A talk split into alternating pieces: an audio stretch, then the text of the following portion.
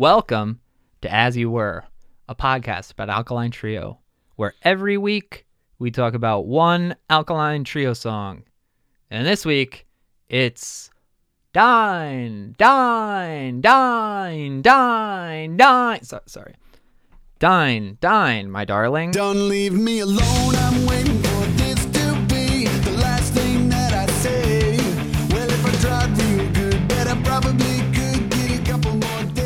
Number eight. silent, so I'm looking for you. Number eight. It was the remix, you know, when you when Yeah. you got a scratch on your CD. Oh, it's a remix. Yeah. Uh. CD jokes. What's up? This is our radio program. As you were, a radio program. You're with P Daddy and the Wiz. About-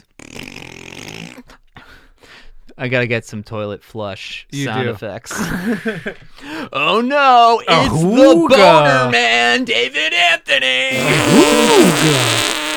oh man, and it's butt picker Tim Crisp, your host with the least.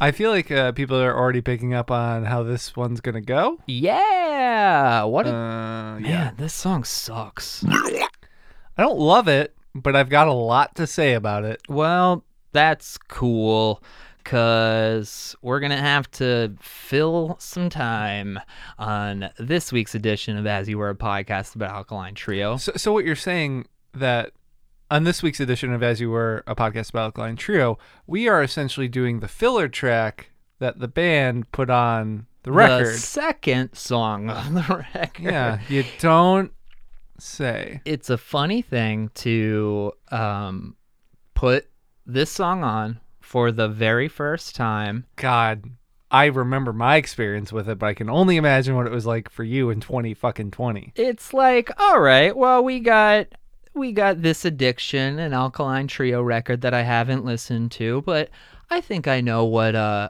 what i can expect in a few different terms second track it's called dine dine my darling that's one for matt two for matt oh here's a dan song Mm-hmm. and Very out of character for him. Mm-hmm. Let me say at the top that I don't like this song, and for the most part, it's not Dan's fault. So Interesting. I think that really, if this song is anything, it's a bad Green Day song. It's a bad post American idiot Green Day song with a stupid chorus. But I think that Dan, like, he sings the shit out of it. Um, it's not, it's a very good vocal performance. I think the lyrics aren't very good. Yeah. Um, but really, like what chaps my ass when I listen to this song is fucking the the performance from Matt. Like Mhm. it's a very very lifeless guitar performance. We listened to it beforehand, and I said to you, I said. Okay, point me to the part in the song where it's identifiably Matt Skiba playing guitar. Yeah. I mean, there's basically none. Um. there's that instrumental passage where there's that kind of driving uh, guitar uh, chord, not that dumb Yeah. fucking lead. I mean, there's like a weird thing with a lot of this record that the more we talk about these songs, the more I can really hone on why I think even material like this, which I don't love, I don't know if I outright hate it. I definitely don't like it, but like, there's just little things that could have been accented. There are things that could could have been mixed differently.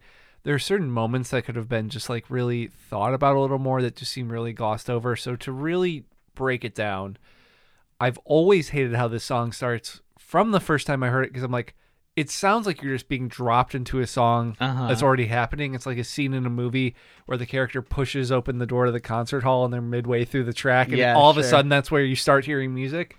Um, And then Ace Ventura gets uh, thrown against the wall exactly, at the oh, who is he seeing? Cannibal Corpse. Cannibal Corpse. That's right. um, and Is that the red or the white?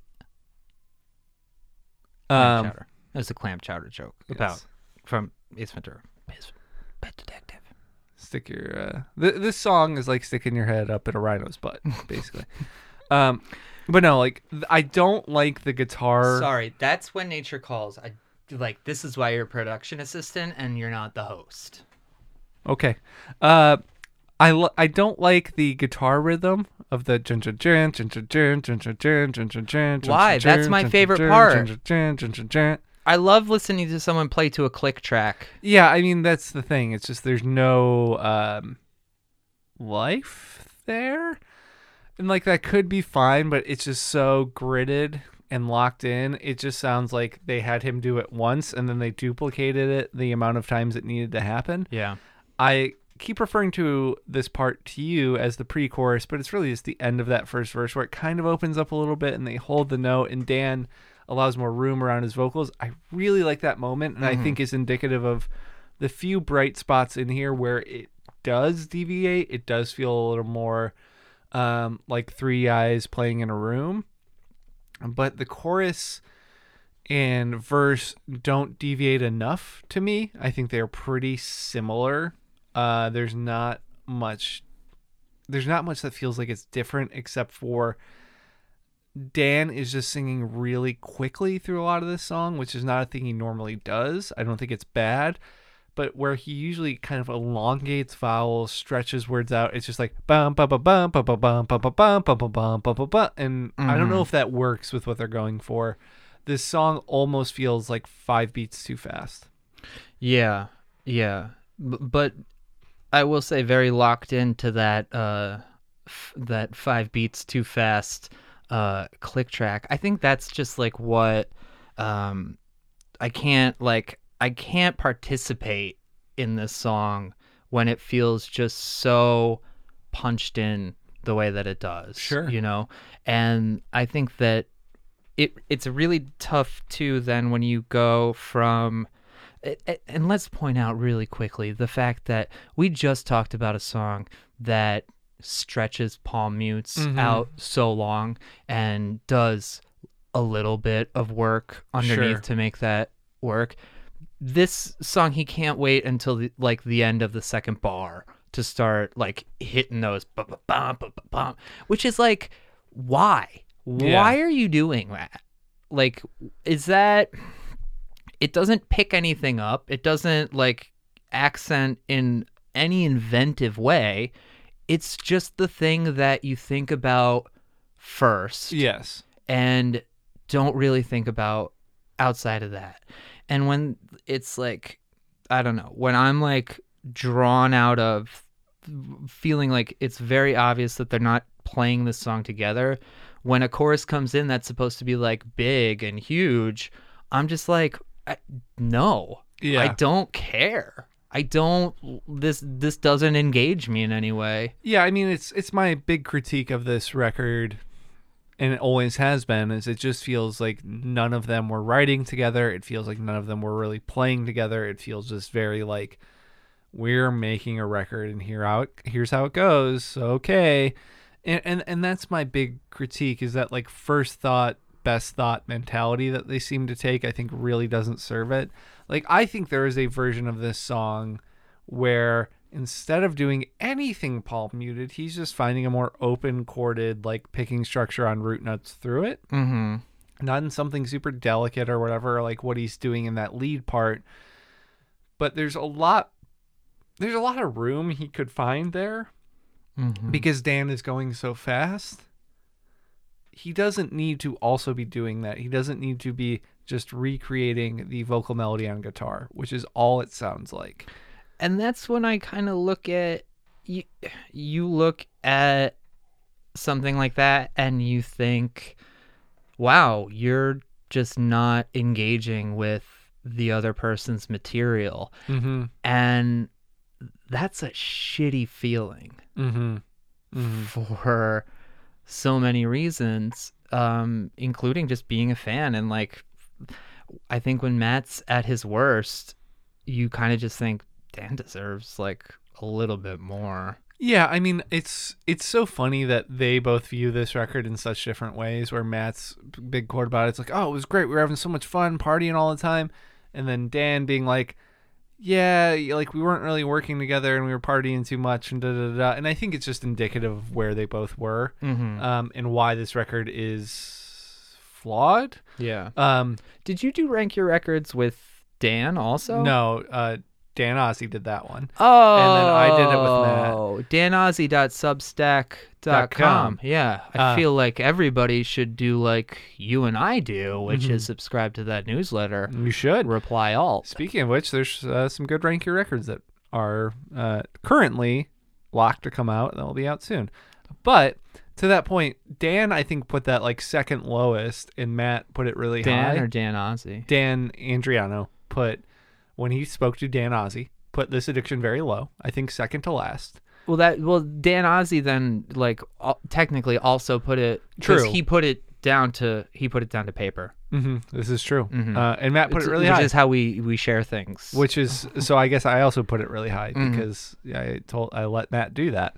Um, but uh, there's a line I use when talking about Metallica, which is that that band only ever works when they're playing to their weakness, which is Lars Ulrich. So Mm-hmm. like that band is only ever capable of doing something moderately good when they acknowledge his limitations and rework their parts to play into it, dumbing it down. yeah, very And- dumb man. Yes. Very mean, everyone- bad at drums. Everyone in that band is an idiot. I feel like Kirk is less of an idiot. Probably. He knows where his paycheck's coming. from. Exactly. So he's just not uh, bothering. But I feel like this Alkaline Trio record is almost that, where they're like, we realize Matt is not going to put in much effort. So here we are. To use a Lars Ulrich phrase, Mm-hmm. Matt's guitar playing very stock. It is very stock. It's very like my first punk song through most of it. I would say maybe aside from that lead, which is a little weird, but it doesn't do anything. I don't think it's very effective, but it is the only like potential deviation from anything else that's happening. Yeah, I think that that is, and I'm going to uh, uh, preamble by saying that I think Matt Allison does incredible work, Mm-hmm. and he's also to the benefit of this band. Matt Allison has turned them from a weird band with a like goofy ass guitar tone into a band with a much better guitar tone. Yeah. Um, and similarly with Lawrence Arms. Um, but this is kind of maybe not to me. This is a a, a piece of Matt produ- Matt Allison production that maybe doesn't like hold up as well because I don't think he's the type of person who's like, yeah, cool, like put that lead in here. I know exactly how to dial it in mm-hmm. just for that part specifically. We look at Jerry Finn mm-hmm. and he is so good at layering guitars to provide an emphasis or a Yeah. catharsis. Bill Stevenson is is maybe a little bit too good at it. Yes. And I don't think that Matt is really the type of producer who says like, "Oh, okay, your lead should kind of sound like this." And like I've got the perfect tone for that and I'm going to mix it with a like attention to like how this can become a little bit more effective Yeah. because really when you're listening to this the chords are what stand out and that high lead it doesn't have enough bump to it No. for it to to carry so it's No. just like kind of It's very limp. yeah exactly Yeah. straight up that's exactly what it is I mean, this uh, is an airball Yeah, I mean, most of the song is just like there are things that when I first heard it really jumped out to me, and I was like, "Oh, I fucking hate this." I don't feel as strongly about some of those now, but I don't like this song. mm-hmm. I legitimately, it is a song I feel pretty embarrassed by from Yeah. title on down. And it's feels like a holdover from that agony and irony era of like love, love, kiss, kiss, and live young, die fast. And it's like now we have dine, dine, my darling, and I'm just kind of like ah. and like I'm not opposed to them potentially making that reference, but just even what the song is about, which like I've heard various stories about like Dan being like it was about uh, someone I knew who was dying and blah blah blah blah blah, and I'm like okay, I the subject doesn't make me feel any softer on the material. It's just not something that is particularly compelling. Is it the worst song on this record? In my opinion, no. But it is Dan's worst song on this record, especially when he has a couple B side tracks on that deluxe edition that I think are way more effective. I think my issue with this record, as is true with My Shame Is True, is they just don't sound like what I want punk records to sound like. As Yeah. dumb as it is to say, it's just a little too safe. It's a little too sterile. It's a little too clean. So even when they are doing a straight ahead punk song, ostensibly, it's it's got a higher bar to clear for me to even entertain the notion. Yeah, and it's not it's not even it it being clean is a problem, but when you get to the end of this song where you have a key change, which Uh-huh. is which is cool and it's Yeah. it's key changes are fucking hard to pull off without sounding like you're trying so hard Yeah. um it falls flat for me because it's kind of like this is mean there's a key change at the end of living on a prayer Yeah, yeah. i feel the same way you know it's well, I mean, like I mean that's one of the iconic ones. but you know. n- like this the idea that there's an alkaline trio song that's categorized with uh living on a prayer Yeah, yeah, yeah, yeah. I was just like, oh, okay. And well, you did it. That's cool, but like, fuck, I don't need to hear this chorus again. Well, and the reason key changes are difficult is because they're usually forced to be introed in the way that both Living on a Prayer and this song are, which is by shit dropping out and the vocalist really pushing it, and then it's uh-huh. like, now we're up here. And Dan is a good vocalist. It's just a weird thing to try and have him do, in my opinion. Mm-hmm. Not that he's not capable, but just it, it's an odd choice. And Yeah. it's an odd way to close a song like this. I mean, it, it seems like kind of a tacit acknowledgement of the fact that this song needs something else to happen. Mm-hmm. I think, And that's the only thing that was like low impact. yeah, um, and I think it's a testament to a lot of the gripes that we've had, where after that key change, you do have Derek given a pretty cool fill. Yeah, yeah.